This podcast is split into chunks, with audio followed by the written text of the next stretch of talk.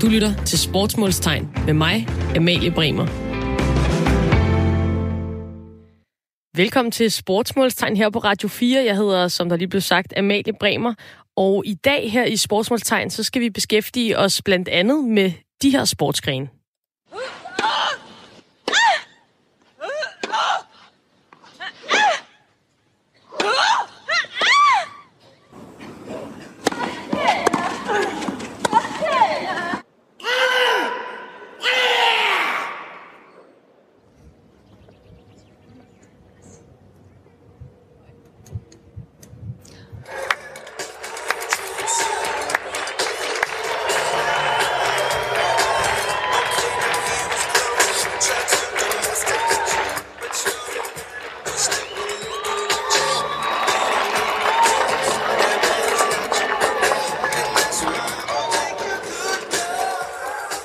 I det her program, der dykker vi ned i de hjørner i sportens verden, der kan virke uforståelige og underlige for os almindelige dødelige mennesker, som ikke er atleter og udøvere. Og det her lydklip, det illustrerede lidt af, blandt andet, hvad vi skal snakke om i dag. Måske var det ikke lige nemt at høre alle sportsgrenene, men det kommer vi tilbage til. Vi har en masse fede sportsmålstegn på programmet, og jeg glæder mig sådan set bare til at komme i gang. Som altid, der får jeg hjælp af dig, Simon Kivits. Du skal hjælpe mig med at besvare alle mine kloge og mindre kloge spørgsmål. Og så har vi selvfølgelig også en masse gæster med, der skal hjælpe os. Simon, du er vores hushistoriker her på Sportsmålstegn. Så er du er idéhistoriker, og så er du sportspodcaster i omklædningsrummet, skyggeboksning og 100 års boksning i USA. Hvordan går det i dag, Simon? Det går fint. Det går rigtig fint. Jeg glæder mig til at tale om lyd og stemme og sådan noget i sport. Det skal nok blive godt. Og så kan jeg jo også tease med at sige, at du i dag virkelig levede op til din rolle som hushistoriker. Du troppede op med 2 bøger, som du fandt relevante for dagens udsendelse. Den ene, det var Moderne Svømning, udgivet af Aalborg Svømmeklub i 1982, og så var det Bibelen. Så det er lige præcis derfor, at du er med i det her program, Simon. Radio 4 taler med Danmark. Vi har slet ikke snakket nok om det i det her program, Simon, men det må jo komme for en dag. Jeg er verdensmester i bordfodbold. Nu er det sagt. Jeg har vundet VM i bordfodbold over 20 gange, og du spørger overhovedet ikke nok ind til det. Nej, det er jeg også ked af. Du er en spændende og vigtig og interessant person. Vi skal nok få dig sat mere i spil. Det skal jeg nok love. Men vil du så ikke forklare mig, hvordan fanden kan det være, at du kom på, at det lige skulle være bordfodbold? Jamen altså, jeg tænkte jo, at jeg bare skulle lede længe nok. Hvis jeg virkelig kom ud i alle afkroger af sport og spil, så kunne jeg til sidst finde noget, der var så underligt og så småt, at jeg kunne blive verdens bedste. Og det lykkedes til sidst med bordfodbold. Og det fik mig for eksempel til at tænke over, hvis nu at man ligesom skulle nå lidt højere. Bordfodbold, det er jo kun et spil, kan man sige. Ikke en sportsgren. Men hvis jeg for eksempel gerne ville med til OL, der er også rigtig mange sportsgrene med. Hvor er det så, jeg skal lede? Hvad er det for en sportsgren, jeg skulle kaste mig over, hvis jeg måske... Jeg skulle måske lige være 15 år yngre, men ikke desto mindre. Hvad er det, jeg skulle kaste mig over, hvis jeg gerne vil med til OL? Hvad tænker du for nogle parametre, man skal kigge efter, hvis man gerne vil finde den sportsgren, som det er nemmest i gåsøjne at komme til tops i? Ja, den er svær at svare på, men jeg tænker umiddelbart, at vi skal have fat i en eller anden sådan socioøkonomisk analyse eller sådan noget. Vi skal finde ud af, hvad er det for nogle sportsgrene, hvor man sådan lidt bliver nødt til at købe sig til og have adgang til at være med, for ligesom at gøre det lidt mere eksklusivt, gøre holdet lidt mindre. Så altså, der er rigtig mange klasser inden for sejlsport, for eksempel. Der tænker, hvis man finder en anden nichet bådtype, som der ikke er særlig mange, der har, eller har råd til, eller prioriterer noget i den dur måske. Så du er ude i, at man skal altså have mange penge, og så skal man finde noget, som der ikke er så mange, der kan være med i. Ved du hvad, Simon, vi har ringet til Jørn Hansen, som er professor i idræt på Syddansk Universitet. Hej Jørn. Hej. Du kan gøre os lidt klogere på det her. I hvert fald så kan du gå videnskabeligt til værks, fordi vi kan jo sidde herinde i studiet og mene og synes en masse ting. Men du har jo nogle helt andre værktøjer. Hvilke parametre er det, du har kigget på, da du skulle kigge på det her med, hvilken sport det er nemmest at komme til tops i? Jamen, man kan gå systematisk til værks i hvert fald, på den måde, at man kan sige, altså det der med, at det er nemmest, der tror jeg nok, at dem, der deltager i OL for eksempel, det vil jo aldrig sige, at det er nemt. Men det, som man kan spørge om, det er, hvor er konkurrencen hårdest, og hvor er den knap så hård?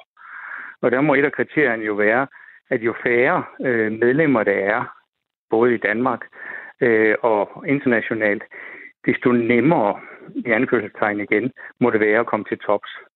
På den måde, at hvis det er forholdsvis små sportsgrene, så er det alt andet lige nemmere, men hvis det er en af de store sportsgrene, som dyrkes hvad kan man sige, over hele verden. Altså, der er jo nogle sportsgrene, som jo kun dyrkes i bestemte lande, og som alligevel er, en OL-disciplin. Altså, der kan man kigge på, hvor mange medlemmer er der, for eksempel i specialforbundene i Danmark, i nogle af de steder, hvor man også sender deltagere til de olympiske lege. Og der er der jo nogen af dem, der for eksempel sådan en som brydning, hvor vi ved, de har fået udpeget en til at deltage i OL i Japan. Det er en forholdsvis lille specialforbund på under 2.000 medlemmer i Danmark. Mens noget, som jeg ved, man ofte måske vil komme til at tænke på, så noget som skydning, at det måske er nemt, der er det over 30.000 medlemmer i Danmark. Så der er konkurrencen af andet år. Der er selvfølgelig forskellige discipliner inden for skydning, også lige så vel som der er forskellige discipliner inden for brydning. Et af de allermindste specialforbund i Danmark er for eksempel curling, ja, som vi jo selv går meget op i Danmark, fordi at, der er det jo en af de få vintersportsdiscipliner, vi har kunne gøre os nogenlunde gældende for. Så der må man jo sige, at alt andet lige er det nemmere.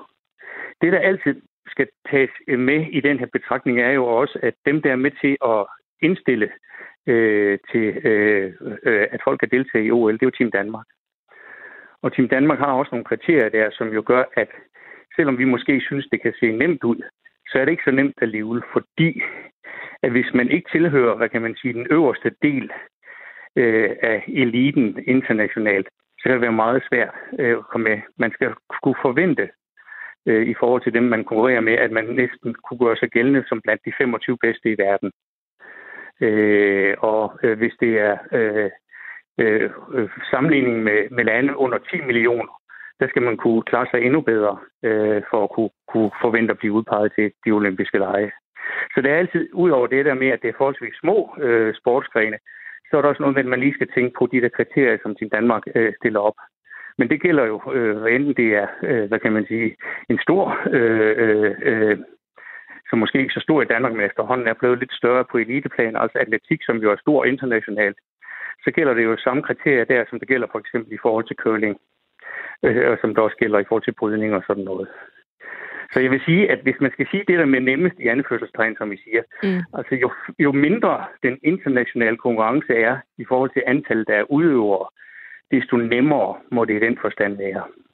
Så det gælder altså ikke kun om at kigge på Danmark og hvor mange, der laver det her, men også i forhold til, at man selvfølgelig skal møde de her krav, der er for at komme med til OL. Ja, og i forhold til, hvor kan man sige, er det noget, altså vi går jo, altså det interessante er jo sådan noget som for eksempel håndbold, hvor vi jo har været med mange gange. Altså det synes vi jo selv i Danmark er en stor idrætsgren, eller sportsgren. En af de allerstørste, synes vi jo faktisk, og vigtigste. Ja. Men vi kan bare gå til, hvad kan man sige, til boldspillets hjemland, Storbritannien, der aner man ikke, hvor håndbold er. Nej. Altså jeg har haft nogle engelske kolleger, som jeg har skulle bruge tid på for at forklare dem, hvad håndbold egentlig går ud på. Altså, okay, simpelthen idrætsprofessorer og forskere fra Storbritannien, der ikke lige havde fingeren på pulsen i forhold til håndbold. De ved ikke, hvad håndbold er. Altså, så det er også noget at gøre med, er det et verdensomspændende idræt, eller er der noget, der foregår i forholdsvis få lande? Og der er det klart, at vintersporten er jo lidt speciel i den forstand, at den har jo nogle bestemte. Altså enten skal man have et godt indendørshaller til vintersport, eller også skal man bo, hvor der jo sådan set er gode geografiske betingelser for at dyrke vintersport. Og det vil sige, at der er jo aldrig så mange mennesker med, idrætsudøvere med, som det er til sommerlejene. Nej, og lige præcis med det her med vintersport, der tænker jeg jo, altså vi kan godt tit blive rigtig trætte af at bo i Danmark, og har gråt og har koldt, og hvad kan vi egentlig få ud af det hele? Og der tænker jeg jo, vinter-OL, det er vores time to shine. Og så alligevel er vi ikke rigtig med. Altså, når jeg tænker over det her, hvordan kan vi komme med til OL, så kigger jeg på sådan noget som bobsled, og jeg kigger på kælk. Og altså, jeg tænker bare, hvor er det danske cool runningshold henne? Altså, det er der, vi skal slå til. Ja, altså vi kan jo sige, at vi har jo nogle af de yngre kræfter i forhold til, hvad kan man sige, skisport, altså specialskisport, altså nu kan jeg ikke lige huske, hvad det hedder, det der, hvor man skal løbe pukkelpister og sådan noget, ikke? Altså nogle af de der nye konkurrencer, der er kommet inden for skisport, der har vi jo nogle enkelte yngre danskere, der er rimelig gode til det, men det har jo aldrig været tradition for det. Men det interessante er med sådan noget som bob og kælk, som det hedder i den sammenhæng, ikke? Altså det er jo en af de discipliner, som man for eksempel specialiserede så meget med i det gamle Østtyskland, DDR, fordi der ville man jo gerne have mange medaljer for at vise, hvor godt landet var. Og det betød jo, at man investerede ret mange kræfter i at blive gode til at dyrke bobsport, eller bobskørsel og kælkkørsel. Og det har de jo faktisk holdt rimelig fast i, også efter genforeningen med Tyskland, til at de faktisk er ret gode til de ting der. Ja, de er dygtige til det. Ja. Hvis jeg lige må spørge, betyder det så, at der har faktisk, og det giver jo masser af mening, der har faktisk, man har siddet med en kalkyle lidt, eller hvad du siger, okay, hvor er der mange udøvere inden for de her sportsgrener, så peget, okay, her er der en størst sandsynlig chance, her er størst sandsynlig chance, her er størst sandsynlig chance, så derfor investerer vi i det, for ligesom at trappe op på, hvor mange medaljer man kan få. Det gjorde man faktisk i DDR. Altså i den forstand, at sådan noget, som jo er et forholdsvis stort spil dernede, fodbold, der havde man en idé om, at der ville man ikke kunne klare sig internationalt. Så det satte man ikke på i de olympiske sammenhæng. Mens mange af de idrætsgrene, der ikke nødvendigvis var så store, eller også der, hvor man kunne sige, at det var, for nu at sige lidt groft, at det var nemt at medicinere atleterne til det. Altså så var det sådan noget, man satte på. Det var helt bevidst. Ved du hvad, Jørn? Tusind tak for din videnskabelige input. Det var super interessant at høre. Tak skal du have. Ja, jeg er velbekomme. Simon. Det er jo altså, det er gode gamle. De tænker selvfølgelig også i de her baner, og det giver jo meget god mening egentlig. Jamen det gør det jo. Altså det gør de jo. Det var vel også langt hen ad vejen, det som Anders Foghs gamle sportsprogrammer insisterede på, når vi skulle investere i kultur, så skulle vi jo satse på at lave elitesport, så vi kunne komme ud og samle flere medaljer og sådan noget. Altså.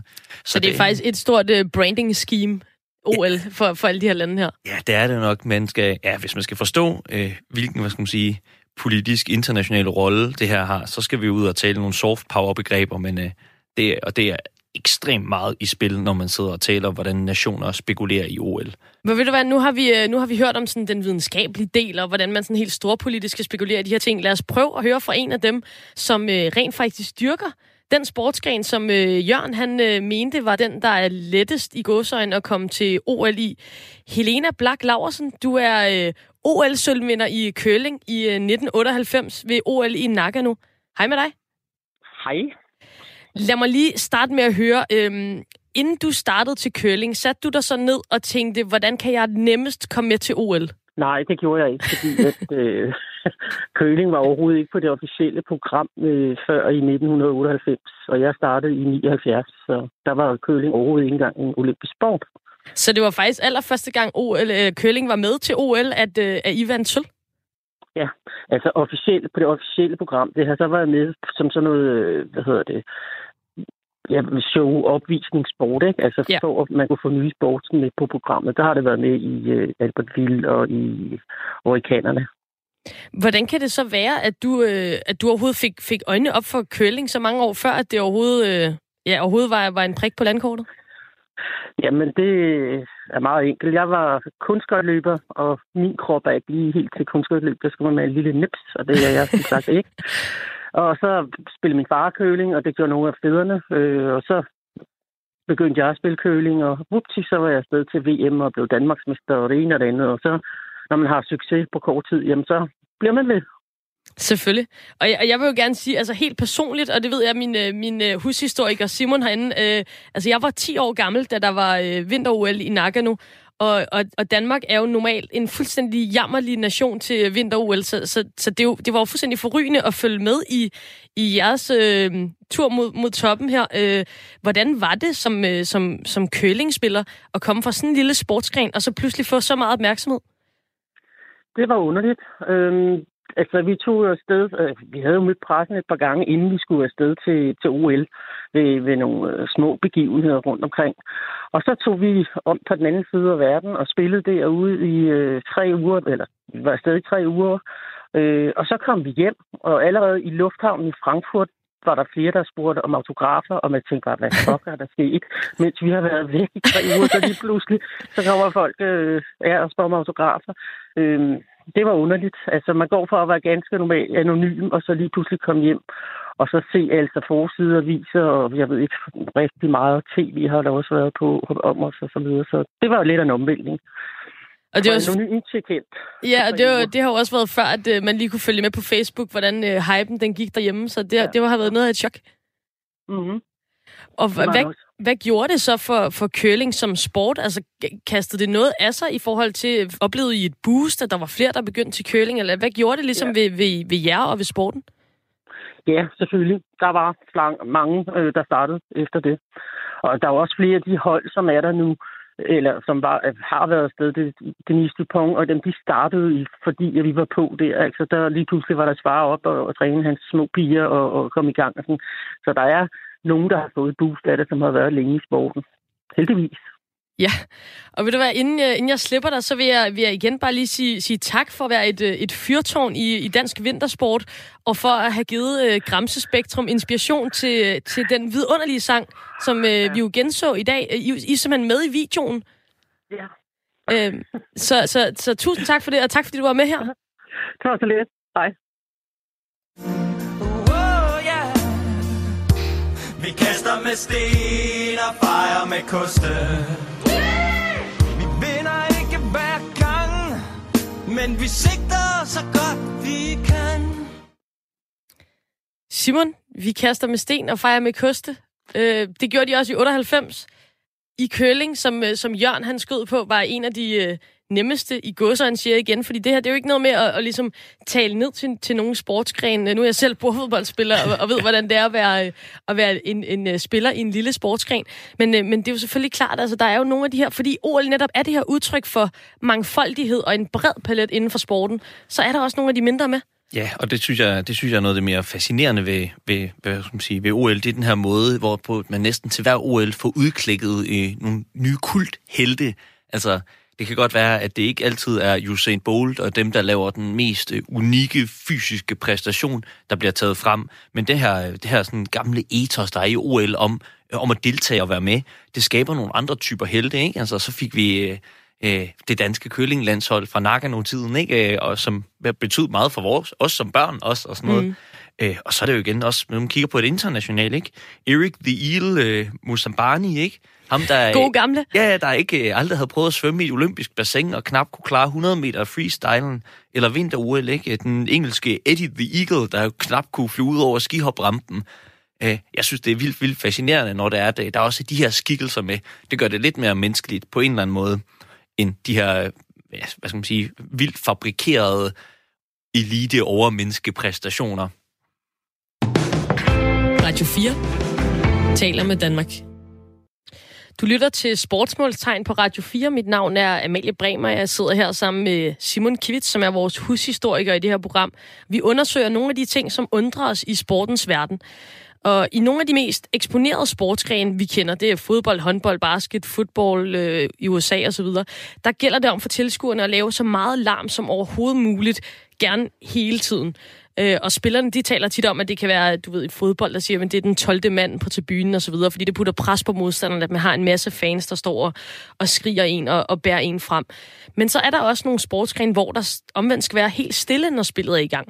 Og her tænker jeg selvfølgelig på sådan noget som tennis og golf. Men jeg tænker, altså, er det virkelig så svært for de her udøvere, at der skal være musestille, før at de kan udføre deres slag og deres skud, eller har det simpelthen bare noget med tradition at gøre?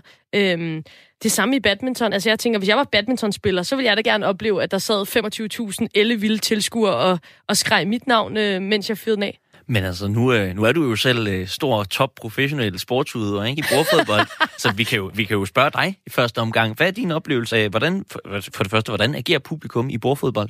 Jamen, og det er faktisk sjovt, du spørger, fordi den havde jeg ikke lige selv, men altså, i bordfodbold er der også stille, når spillet er i gang. Og der må kun ligesom hæppes mellem boldene, så når der er blevet scoret, så hæpper publikum.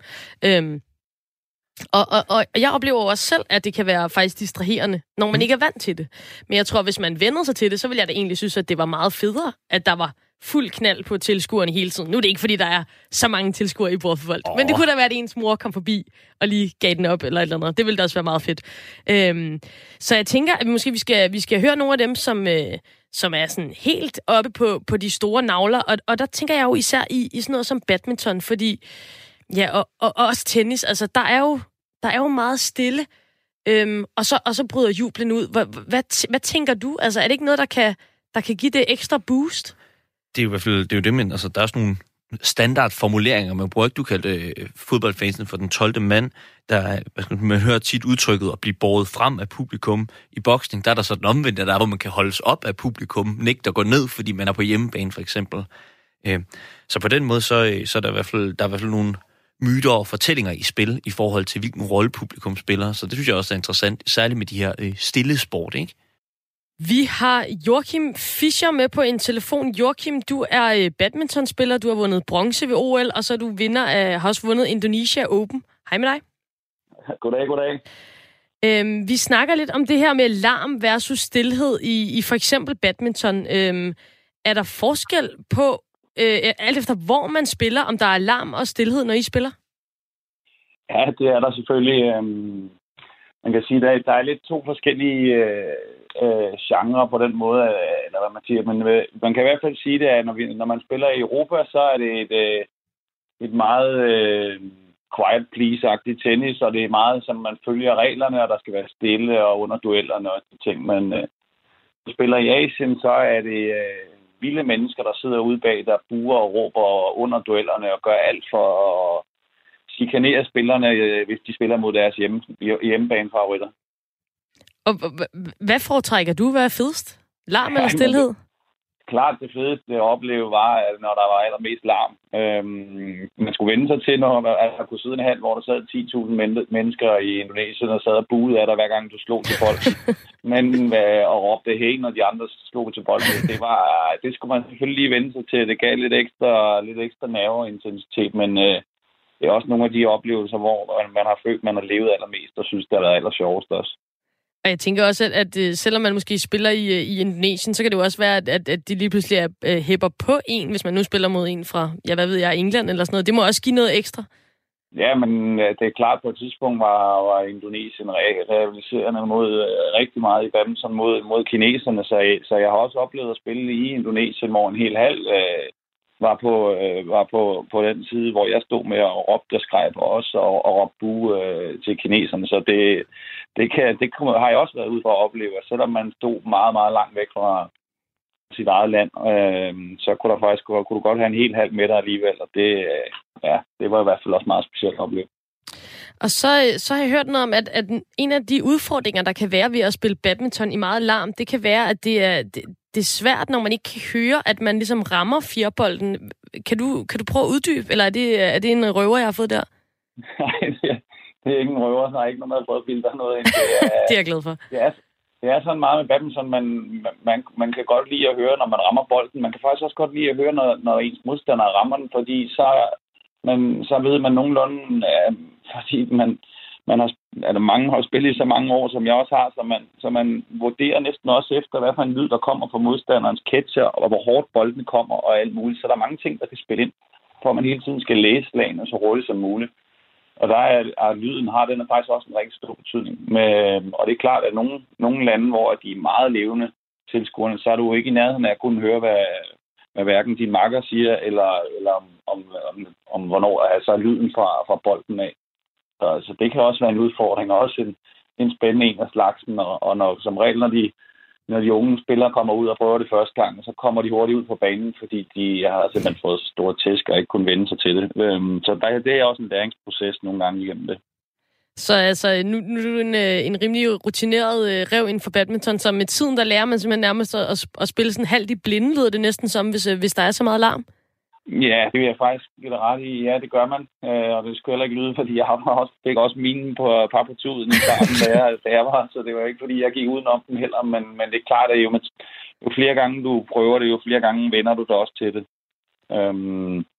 Så det har også en betydning. Men nogle gange skal man også have oplevet det, før man tror det. Der er de mennesker, der har prøvet at komme ud og se badminton ud i Asien, kommer også altid hjem igen og siger, okay, det var som I sagde, og lige så skørt og vildt, som I gik og snakkede om. Så det er sådan lidt, jeg tror også, man skal opleve det, før man finder ud af, hvor vildt det egentlig kan være. Så det er altså på bucketlisten herfra at opleve 10.000 skrigende indoneser til en badmintonkamp? Ja, det er i hvert fald helt klart en oplevelse, og især også en oplevelse, hvis de alle sammen er mod en. Men det der er heldigvis nogle badmintonspillere, der blandt selv også har været heldige at prøve at opleve, fordi det er noget rigtig specielt. Fedt, Joachim. Tusind tak, fordi du var med på at gøre os lidt klogere på det her. Det var i hvert fald så lidt. Kan I have en god dag? I lige måde. Radio 4 taler med Danmark.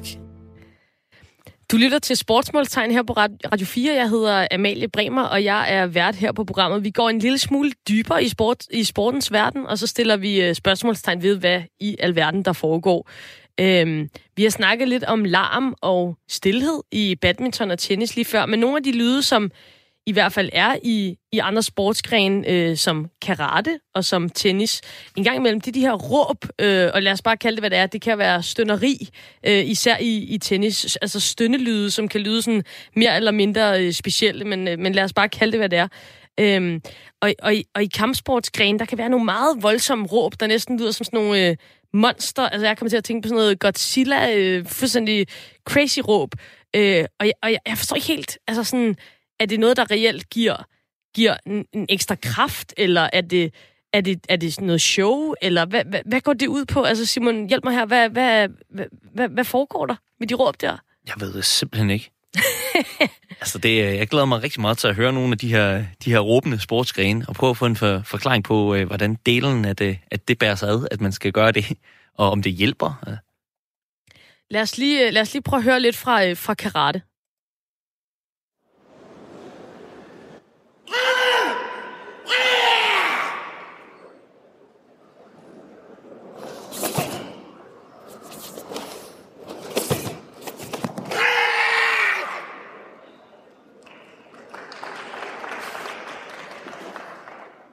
Altså umiddelbart, der lyder det her på mig, altså sådan helt crazy town. Og så hører man lige sådan 4 mennesker, der klapper bagefter. Men jeg tænker, vi skal have fat i en, som kan gøre os lidt klogere på, hvad det er, der sker lige her. Katrine Pedersen, du er karatekæmper, så har du vundet VM-sølv i 2016, og en af de allerbedste danskere til karate. Hej med dig. Hej. Katrine, hvorfor råber I så højt? Jamen, det er der egentlig lidt flere grunde til. Det er sådan en meget naturlig del, når der er sådan en eller anden form for fremdrift i det, man laver, og man laver en anden teknikker. Det råb, vi laver, det hedder bare kiai på japansk, fordi karate er en japansk kampsport. Og det bliver ligesom sådan brugt til at underbygge sådan, en sådan lidt sportslig attitude, og det der med, at man kommer frem med noget, og så sådan, kan det også godt virke lidt som en... Så det kan også godt være en måde, man kan sådan skræmme folk på, eller sådan lidt dominere på en eller anden måde. Så det... sådan, man måler sig til lidt forskellige ting, faktisk. Ja, så det lyder som om, at der faktisk er flere grunde til det. Altså, men det første, du sagde, det er det her med, at det kan give lidt ekstra kraft, som jeg forstår det. Ja, lige præcis. Der kommer også lidt noget energi ud, noget luft ud, når der er sådan, når du slår en, eller når du sparker en. Og så er det sådan lidt en afslutning på det, du ligesom har lavet. Det underbygger sådan lidt ligesom det. Der er sådan en masse grundkriterier inde på karate, når det er, at du skal have et point. Okay. Og sådan, hvis du ikke afslutter med et kiai, så vil det bare være underligt. Der ikke kommer en lyd til slut. Så vil folk simpelthen bare sidde og tænke, det var slet ikke slut endnu. Nej, altså det er sådan, der vil mangle noget, faktisk. Så, men det er fordi, jeg tænker, man må koncentrere sig helt vildt meget om at gøre de her bevægelser. Nu har jeg set sådan en del klip. Jeg har faktisk også været ude og se karate en gang. Der har været noget EM, tror jeg nok, i Danmark. Yeah. Og jeg tænker, I må koncentrere jer helt vildt meget om at lave de her bevægelser. Kan man godt nogle gange sådan glemme at råbe? Altså, ja, det kunne man nok godt, men jeg tror, det er sådan en meget naturlig, integreret del. Altså hele oplevelsen, at sådan, det gør man ikke rigtigt. Det er mest måske, når man træner, at man så ikke gør det. Men når man er ude til stævner, så det sådan, og man sådan virkelig går 100% overlæg på en teknik, så kommer der bare et kiai med. Det vil altså være helt underligt, hvis der ikke gjorde det. Så når man er lige så rutineret som dig, så sidder det bare på ryggraden, at der lige kommer et kiai. Var det, du kaldte det? Ja, det gør det. Det er sådan, alle har lidt altså, det, sådan en personlig form for kiai. Det er meget sjovt. det kan man nærmest, altså når man kender hinanden godt, så er sådan, ja, det er hende, eller ej, det er ham der, sådan på tværs af en halv. Altså det er meget kendetegnende faktisk. Kan du lave dit her, altså uden måske at råbe så alle mikrofoner, de springer, men kan du give os et lille smagsprøve? En lille prøve. Det er lidt sjovt. Jeg er faktisk på uni lige nu, så jeg må bare tænke, okay, hvad er det, hun laver? Okay, jeg håber, du er gået uden for døren. Måske. Kan jeg få dig til det? Eller er det, du må også gerne sige nej? Jeg kan godt sige, det er meget stille og roligt. Okay. Men det bliver sådan, man kan bruge sådan en kiai, men sådan, du ved, form det lidt, som man vil. Så det bliver sådan, at der er en kiai. Okay. Sådan, bare sådan lidt. Så du trækker det lidt ud, lyder det som? Sådan. Ja, præcis. Og det gør man sådan, okay, lyden den kommer, okay, den første del af ordet kommer, sådan det, du kommer frem, og så når du ligesom trækker bare tilbage, efter det, du har lavet, så kommer den der, ej. Var det fedt. Ja. Og hvordan, altså den anden del af det, du snakkede om, det er i forhold til det her med at intimidere modstanderen en lille smule, og sådan vise dominans, så det synes jeg er super interessant, fordi det er også det, jeg tænker. Altså det må være lidt show, tænker jeg lidt. Ja, det er der jo lidt, fordi hvis du er ude i en slåskamp, så ville du nok ikke sådan lige over dit kiger der.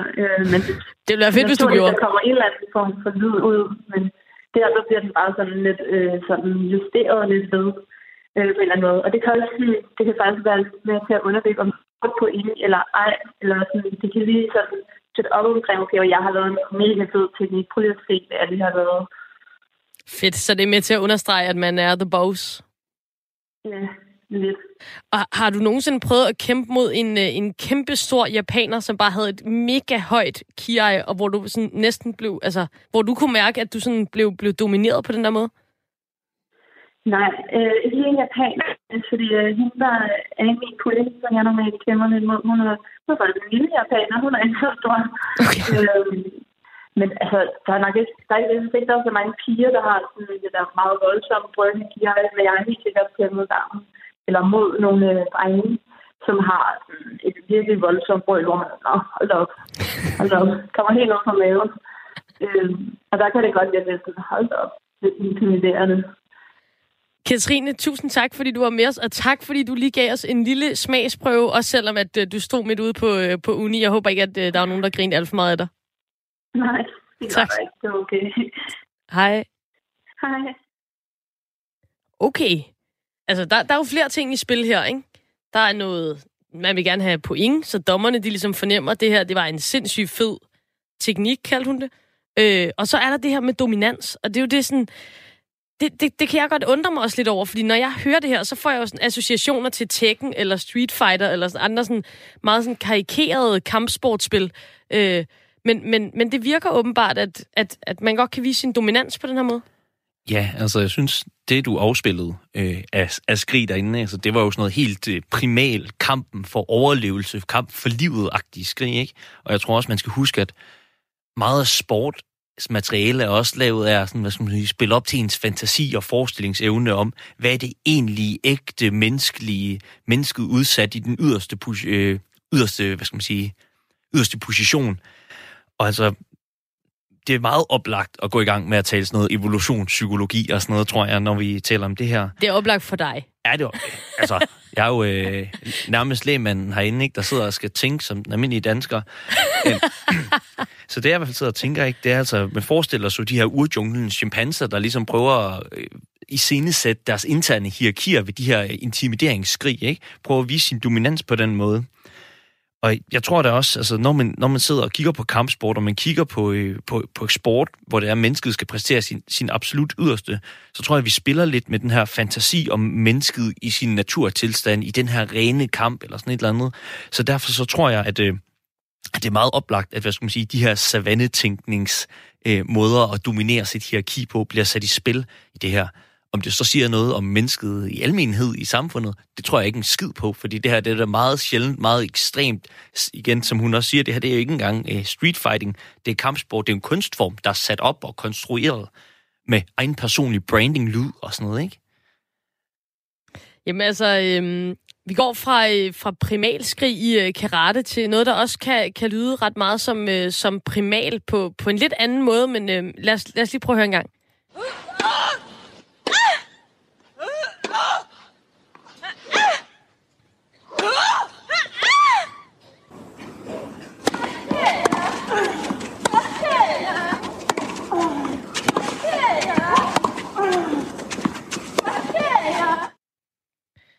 Michael Tavsund, du er tidligere professionel tennisspiller og tenniskommentator på TV2, og du er med os på en telefon. Ja, det er rigtigt. Du skal prøve at gøre sådan en lille smule klogere, fordi vi sidder herinde, og så snakker vi om de her lyde og råb, som kan komme ud under store kraftpræstationer fra sportsfolk. Og vi snakkede med en karatekæmper lige før, og de råber og skriger jo også nogle helt vilde råb. Og det oplever vi også i tennis. Hvordan kan det være? Fordi jeg tænker, det kan jo ikke kun være kraftanstrengelsen, der gør det. Nej, jeg vil sige, i visse tilfælde, så kan man sige, så er det dårlig vane, vil jeg sige. I andre tilfælde, der er det kraftpræstationen, der gør det, og så er der selvfølgelig de få tilfælde, hvor der også er nogen, der gør det bevidst for ligesom at forstyrre ned i den anden ende, men det er de færreste tilfælde. Men jeg vil sige, når der bliver trænet her, og man ligesom har nogle spillere, som er lidt kramagtige, eller ikke lige kan få deres spil til at køre, eller lige få timingen til at og glide, jamen så siger vi det også nogle gange til dem. Prøv at få lyd på. Det er ligesom, hvor man slapper bedre af, og man får bedre, kan man sige, kraften ud gennem catcheren og gennem bolden, hvis man ligesom får lidt lyd på. Så der er også noget teknisk i det, men altså, der er ingen tvivl om, at i nogle tilfælde, der er det også gået helt over gevind på den måde, der bliver skrejet, og det er for meget. Ja, fordi det er jo nogle gange den diskussion, der kommer op, hvis man ser tennis, at der er noget med det her, at det kan være dårlig sportsmanship, eller kan bruges lidt som et bissetrik på en eller anden måde. Det er også noget, du oplever? Ja, det er det da. I nogle situationer, specielt også provokation, hvis man føler, at modstanderen larmer lidt meget dernede, jamen så kan man overdrive sit eget støn også, eller lige pludselig begynder at støvne for ligesom at lige markere derned, for at nu synes man, at det er blevet for meget. Så det er der helt klart, sket, at man bruger det den vej rundt. Men de fleste tilfælde, der er stadig overbevist om, at folk gør det af natur, eller uden at tænke over, så kommer det bare ud, fordi du ligesom lukker så meget luft ud, og så meget power ind gennem flagene, at det kommer helt af sig selv. Er der tilfælde, hvor dommeren er skredet ind og har påtalt, at der har været for meget stund? Ja, jeg ved ikke. Jeg kan ikke minde, at jeg lige har set nogle tilfælde, hvor dommeren har været inde og afbrudt spillet, men det har været op til debat, og stor debat jo i, kan man sige, tennisverdenen, i forhold til, at vi har jo nogle eksempler, for eksempel en Maria Sharapova, som jo hylder og skriger, når hun spiller, hvor man har op i nogle decibel, hvor man simpelthen jo har målt det til at være meget, meget voldsomt, ikke? Og der har man diskuteret, er man over grænsen, ikke? Men altså, man har ikke decideret udelukket hende eller bedt om, at nu går vi ned under et eller andet decibel, fordi ellers får man en advarsel, eller på anden vis, så bliver straffet for det.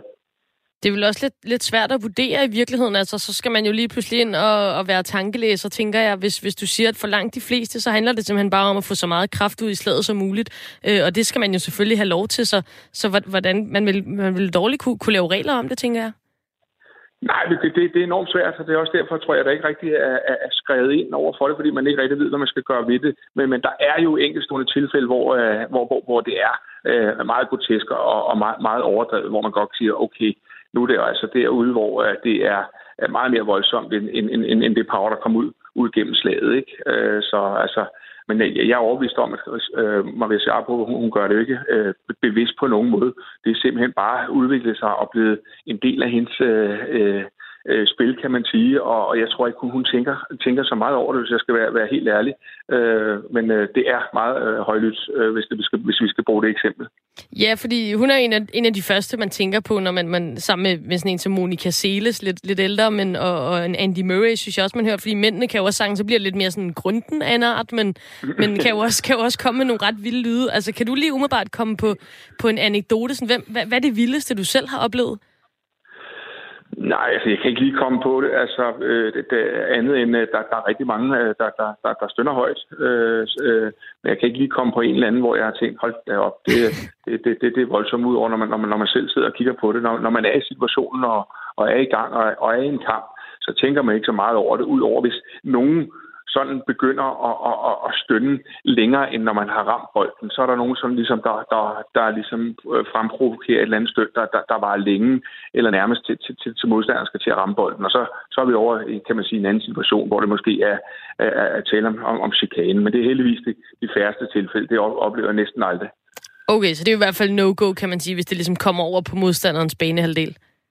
Ja, altså hvis støtten er så lang, så det nærmeste, når modstanderen også skal til at slå til bolden, så synes jeg, så er vi ude i det overdrev, ikke? Michael, lige på falderæbet, vi har tidligere i det her program, så har vi snakket om det her med, at der i nogle sportsgrene skal være helt stille, mens man er i gang, kan man sige. Og sådan er det jo også i tennis, der kender vi fra Wimbledon det her quiet please osv. Hvordan kan det være, at det er sådan i tennis? Ja, jeg tror simpelthen, det er en tradition, at der skal være helt stille, når man spiller tennis. Altså, og det tror jeg også, man prøver at gøre lidt op med. Men det er jo selvfølgelig svært, når traditionen er sådan, når alle har været vant til, at man overhovedet ikke må hverken snakke eller gå eller noget som helst med under boldene. Men altså, man kan jo se en sportsgren som badminton, som ligger jo, kan man sige, tæt op af tennis. Jamen, der må man jo godt gå rundt mellem banerne, når der bliver spillet. Og jeg tror også, i fremtiden vi vil se mere af det der. Fordi nu er der kommet også den turneringsform, der hedder Next Gen, det vil sige for den generation, der kommer nu her efter de etablerede spillere under 21. Og der har man jo altså lavet et setup, hvor jo for det første, der er ikke nogen linjedommer på, hvor der er simpelthen hårdgej på, der er elektronisk system, der er noget musik i pauserne osv., for simpelthen at gøre det lidt mere frisk, lidt mere ungdomligt, tror jeg, og lidt mere underholdende igen. Fordi at verden skrider en retning, hvor det hele går meget stærkt med computer og sociale medier osv. Så folk har ikke tålmodighed til at sidde så længe, så der skal action på hele tiden. Så jeg tror, at vi for fremtiden kommer til at se ændringer af det der, men det er traditioner, der gør, tror jeg, at man stadigvæk skal være helt stille, og der er ikke måske noget, man spiller, fordi det virker lidt hysterisk på folk, der ikke er i gamet. Det tror jeg godt, vi kan blive enige om. Tusind tak, fordi du var med her, Michael. Det var så lidt. Så altså tradition, men på vej ud af bagdøren. Ja, det er jo spændende, for det er en ret underlig kontrast, det der med, at total quiet please for publikum, og så hører Maria Sharapova skrigeløs derinde. Det synes jeg er en ret vild kontrast. Det kommer også til at fremstå vildere, fordi der er helt stille. Altså hvis nu der sad 10.000 publikum og hæppede, så vil man måske ikke slå sig så meget på, at de stønnede så meget dernede. Nej, og det er sådan, det får mig til at tænke lidt sådan om det her med sådan, hvordan og hvorledes man bruger stemmen, og man iscenesætter sport forskelligt. Altså hvis vi lige tager en detur forbi Bibelen for at sætte det her i spil, ikke? Altså, yes, der gør det. Ja, altså skabelsesberetningen starter jo med, at det er stemmen, der ligesom træder ind og går i gang med at udsige og skabe de her ting, og skabe verden, som den fremstår. Og sidenhen bliver der jo også, træder Gud jo også ind og griber ind over for dem, der står ved at bygge Babelstårnet, fordi de er ved at få en for kraftig stemme og blive for skabende, ikke? Så tager dem fra dem, splitter dem ad, gør dem tættere på dyret. Det er ikke skæbne, ikke? Og jeg sidder og tænker sådan kontrasten i at høre den gule-sorte mur i Dortmund, der flyder stemmen rundt en hel kamp til det her quiet please, hvor det så er tilbage til de her dyriske, energiudladende lyde, eller sådan. Jeg tror, det er nogle forskellige måder at iscenesætte sport på, som både, hvad skal man sige, det skabende med de store, fyldige stemmer, der sætter stemninger, i kontrast til det her, hvor det er, at det bliver sådan en ufiltreret møde, ligesom karatet, ikke? Altså dyrenes kamp for overlevelse og slå hinanden, hvor stemmen bliver kottet af på en eller anden måde, ligesom med Babelstårnet. Og med Babelstårnet, så skal vi videre.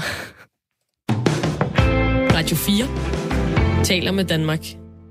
Vi går lidt fra nogle forskellige ting her. Der er noget energiudladning i karate, og så har vi noget tennis, hvor det er meget sådan traditionelt, set, at det står ikke noget sted i reglerne, men det er simpelthen bare, det er sådan, man plejer at gøre, der skal være helt stille, når man er i gang for publikum i hvert fald, og så det her lidt nybrud fornemmede vi også på Joachim, at ude i Asien, der er de simpelthen fra sit liv røvlige glade med traditioner, de vil bare støtte deres helte. Jeg snakkede lidt om det her med en, jeg kender, og så kom vi ind på hestesport. Yeah. Fordi at tanken her er jo er lidt noget for mig noget højkultur, sådan traditionelt set højkultur, versus måske noget traditionelt set lavkultur. Og så sagde hun, at sådan var det også i hestesport. Fordi når man for eksempel siger dressur, så lyder det sådan her.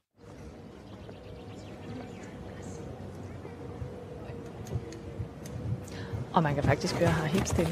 Fuldstændig. Der er helt stille derude. Man kan høre et knappenål, tror jeg, falde til jorden her, ikke? som altså kommentatorerne sagde her, man kan høre et knappenålshoved falde til jorden. Så det er altså det er også det, der traditionelt set bliver anset som højkultur inden for hestesport. Noget af det inden for hestesport, der så åbenbart, jeg bliver jo klogere hele tiden her, der godt kan være lidt lavkultur, hvis man skal tegne det lidt groft op. Det kan være stævner med islandske heste, og der lyder det altså sådan her.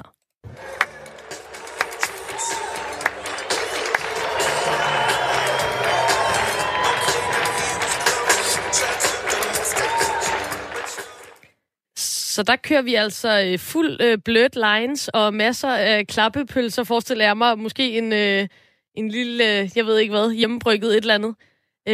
Hvad tænker du om det her med højkultur versus lavkultur? Altså, vi kender det jo også fra den måde, der bliver snakket om håndbold, for eksempel på, som er en meget folkelig sport. Altså, det synes jeg er interessant. Ja, det tror jeg, der er noget i. Altså, det handler måske om, at i de her traditioner for overklassesporten, ikke? Der handler det måske om at sætte de her unikummer, de her overklasse elitefolk i et fuldstændigt centrum. De skal fylde det hele, fokus skal være på dem, og deres mægtighed og deres ret til deres placering i samfundet skal vises frem og bekræftes.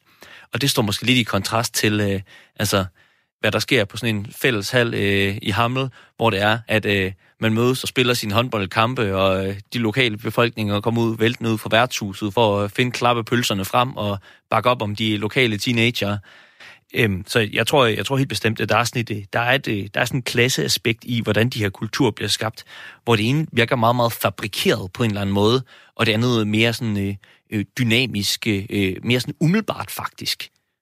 Og jo skønt, tænker jeg, at sporten simpelthen kan rumme begge dele. Når man som jeg er vild med det meste sport, så er det jo fuldstændig fantastisk, at man både kan få en tenniskamp med hvide shorts, og så en direkte over til den knaldrøde gummibåd i Skjern. Ja, altså, jeg tror selv inden for de her sportsgrene, tror jeg også, der er klare nuancer i, hvad der er mest broget, mest larmende og organisk, og hvad der er mere konstrueret, ikke? Altså, igen, hvis vi vender tilbage til de her taktfaste pølser og et eller andet i den her opfundne halvsport fra en eller anden dansk højskole, som ikke lige er noget, man naturligt løber rundt og gør ud på gaden, ligesom fodbold for eksempel. Det tror jeg også, det er medførende til, at så opfinder man også nogle kulturer og måder at gøre det på, mere end det bare kommer. Radio 4 taler med Danmark. Vi er i fuld gang med sportsmålstegn på Radio 4. Mit navn er Amalie Bremer, og vi laver nu en lækker segway fra larm i badminton, og så skal vi til noget helt andet. Fordi hele det her emne, det er som udgangspunkt et stort spørgsmålstegn for mig. Jeg er simpelthen fuldstændig blank på det. Normalt, der blærer jeg mig lidt med, at jeg kan se og forstå alle sportsgrene, og jeg synes alt sport er skønt, men lige det her, der har jeg simpelthen et kæmpe sort hul op i nøden. Det, vi skal snakke om nu, det er synkronsvømning. Og jeg er faktisk så blank på det, at det først er i dag, det gik op for mig, at det slet ikke hedder synkronsvømning. Det hedder nu kunstsvømning. Så der er jeg allerede blevet lidt klogere. Jeg fatter det simpelthen ikke. Altså, det er helt elementært i det. Hvad er det, de laver? Hvordan i alverden formår de at gøre det samtidig? Er der dommere? Hvis ja, hvordan kan de se, hvad de laver? Hvordan bedømmer de dem? Altså, Simon, hvad er dit forhold til kunstsvømning? Altså, hvad er det, der foregår? Ja, det må jeg gerne rømme, at der er nok lidt præget af, at Jørgen Leth har udtalt det som værende en af de grimmeste sportsgrene, han har set til dato. Men jeg synes, ja, der er han en hård negl. Det og det der kapgang, det gider han ikke.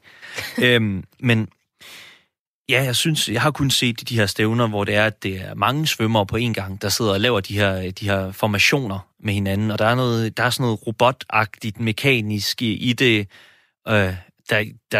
der sådan skræmmer mig lidt på en eller anden måde. Jeg synes, der er noget sådan her kommandotræning, jeg kan ikke se umiddelbart individualiteten eller rummet for det i det. Så det, jeg er lidt bekymret for, hvad det er for noget. Jamen, ved du hvad, vi skal snakke med en kunstsvømmer, og vi skal snakke med en kunstsvømmer, som har 17 års erfaring og har vundet DM flere gange, og det er dig, Julie Pedersen. Hej. Julie, hvad fanden er det, I laver? Ja, det er et godt spørgsmål. Det er bare en super fed nichesport, hvor man både kan svømme alene og svømme sammen med andre, og det er bare skide sjovt. Det er jeg faktisk slet ikke i tvivl om. Men lad mig prøve at starte fra en ende af. Altså, fik du bare en åbenbaring som 5-årig, hvor du tænkte, kunstsvømning, det er bare mig, og det er mit kald her i livet? Eller hvordan i alverden starter man overhovedet? Jamen, det er jo det, der er lidt sjovt ved sådan en sport som synkronsvømning, eller det nu hedder kunstsvømning. Det er jo, at det starter op nogle små lokale steder, hvor der lige er nogen, som selv har svømmet og nu har lyst til at være trænere. Så derfor popper det op de mærkeligste steder rundt om i Danmark. Og så var det simpelthen, for mit vedkommende var det min mors veninde, der havde svømmet, og så siger min mor, var det ikke noget for dig? Jo, det var det, og så har jeg svømmet lige siden. Fedt. Og nu kaldte du det jo faktisk selv synkronsvømning, og jeg var jo helt bange næsten, inden jeg skulle snakke med dig, fordi jeg var sådan, hvis jeg kommer til at kalde det synkronsvømning, så er det bare et kæmpe no-go, og så er jeg fornærmet dig og alt muligt, men må man stadig gerne komme til at kalde det synkronsvømning? Ja, det må man helt sikkert. Det er inden de senere år, det har ændret navn til at hedde kunstsvømning. Og jeg tror, at i synkrokreds kalder folk det stadigvæk synkronsvømning. Okay. Så det skal nok lige fange lidt andet, det der kunstsvømning. Okay, vi gør vores bedste her, så jeg prøver at kalde det kunstsvømning fra nu af. Men altså, ned i det sådan mere tekniske, fordi at, altså, du siger, at man både kan svømme alene og i hold. Hvor store hold kan man være? Jamen, man kan være maks 10 på et hold, så det hedder et kombineret hold. Så det er sådan set et hold, men samtidig er det også både soloer og duetter og trioer. Det vil sige, at man starter alle sammen 10 mennesker med at svømme, og så er der nogen, der svømmer lidt ud på siden og laver et eller andet knap så fængende, mens der er nogen, der ligesom er i midten og i centrum, og så skiftes man sådan lidt til at svømme. Så det er så maksimalt 10. Okay, og hvordan i alverden holder dom? Altså, der sidder vi sådan en dommerpanel og holder øje. Er det ikke rigtigt forstået? Jo, det gør der. Og hvordan, altså, kigger man både... Altså, jeg tænker, man ser de her ben, der kommer op. Og det ser synkront ud, og det ser flot ud, og de er lige og sådan noget. Er man også synkrone under vandet, eller er det bare et stort sådan clusterfuck af folk, der er ved at drukne nedenunder, mens at de her flotte ben, de bliver peget op af? Jeg tror, det er en vis forskel på, hvor meget panik der er under vandet. Men dommerne dømmer kun på det, de ser oven vandet. Okay. Men det er da en fordel at have lidt styr på, hvad der foregår under vandet. Ja, det forestiller mig. Hvor dybt er det her vand? Jamen altså, altså hvis du ser til OL, så hedder det vel omkring 4 meter hele vejen ned, ikke? Men altså, de træningsforhold, vi har i Danmark, så er der jo både dybe ender på omkring 4 meter og lave ender på 1,5 meter, ikke? Så det er jo klart, der bliver ikke de store løft, når man når ned på 1,5 meter. Så det med at tilpasse programmet efter svømmehallen. Så har I så alle de her forskellige figurer, tænker jeg.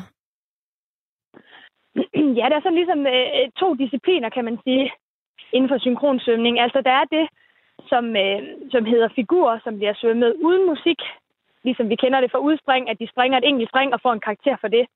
Og så er der ligesom selve musikprogrammerne. Og inden for musikprogrammerne er der så 2 grene. Der er det frie program, hvor man kan gøre stort set, hvad man har lyst til, og så er der et teknisk program, hvor der ligesom er nogle faste elementer, der skal udføres i en bestemt rækkefølge. Jeg mener, det er 5 elementer, der er i sådan et teknisk program. Okay. Så på den måde er det lidt forskelligt. Og så kigger dommerne simpelthen kun på det, og er det både arme og ben, man kan have op? Har man også nogle gange hovedet op over? Eller er det helt... Det må man have, ellers drukner man, tænker jeg. det bliver lidt hårdt at have hovedet ned under vandet i 3 minutter. Det er 3 minutter hver rutine? Det varierer lidt, men omkring 3 minutter. Okay. Alt efter, om man stiller op i en solo eller i et hold, så er der lidt forskel på længden. Men ja, man har også hovedet op over, så det er det hele, der tæller. Både sådan, jamen, hvor kreativt er det her program, hvor synkront er det, men også hvor svært er det, hvor højt står man, hvor meget ens ben stritter op over vandet. For det er klart, jo mere der skal op over vandet, jo tungere er det, og jo flere point giver det så hos dommerne. Og så lige her til allersidst, altså nu siger du godt nok, at hovedet også er over vandet en gang imellem, men det er jo sådan nogle gange, når jeg har set nogle klip fra synkronsvømning, så bliver jeg jo helt sådan... fuldstændig fortryllet af jeres make-up og hår, som altid er meget sådan flot og virkelig udgjort. Altså, hvordan kan det være, når I egentlig mest bare vælter rundt under vandet? Ja, det er et godt spørgsmål. Altså, det er jo det der med den overdrevne make-up. Det, der kommer lidt restriktioner på, så den er knap så overdreven, som måske har været engang, men det handler jo om det der med at kunne udtrykke noget til nogle dommer, der sidder utrolig langt væk, hvis det er et stort bassin, ikke? Ja. Så folk ligesom kan se ens ansigtsudtryk og ens indlevelse i musikken. Det betyder nemlig også noget hos dommerne. Ved du hvad, det giver mening. Jeg havde simpelthen 1 million flere spørgsmål, jeg kunne stille dig, men vi har ikke mere tid lige nu. Men tusind tak, fordi nu er jeg allerede altså, meget, meget klogere på kunstsvømning, som det hedder. Tusind tak skal du have. Det var så lidt. Wow, siger jeg bare. Altså, Simon, vi er ved at være færdige med sportsmålstegn for i dag. Skriv endelig til mig på Twitter. Mit handle, det er Amalie Bremer. Hvis der er noget inden for sportens verden, som undrer dig, så tager vi fat i det. Det kan være, at du finder en bibelreference, der passer til. Det ved man aldrig. Så endelig giv lyd, hvis I har noget, som vi skal tage fat i derude. Og så lyt med igen på næste onsdag kl. 20.05, hvor vi undrer os videre.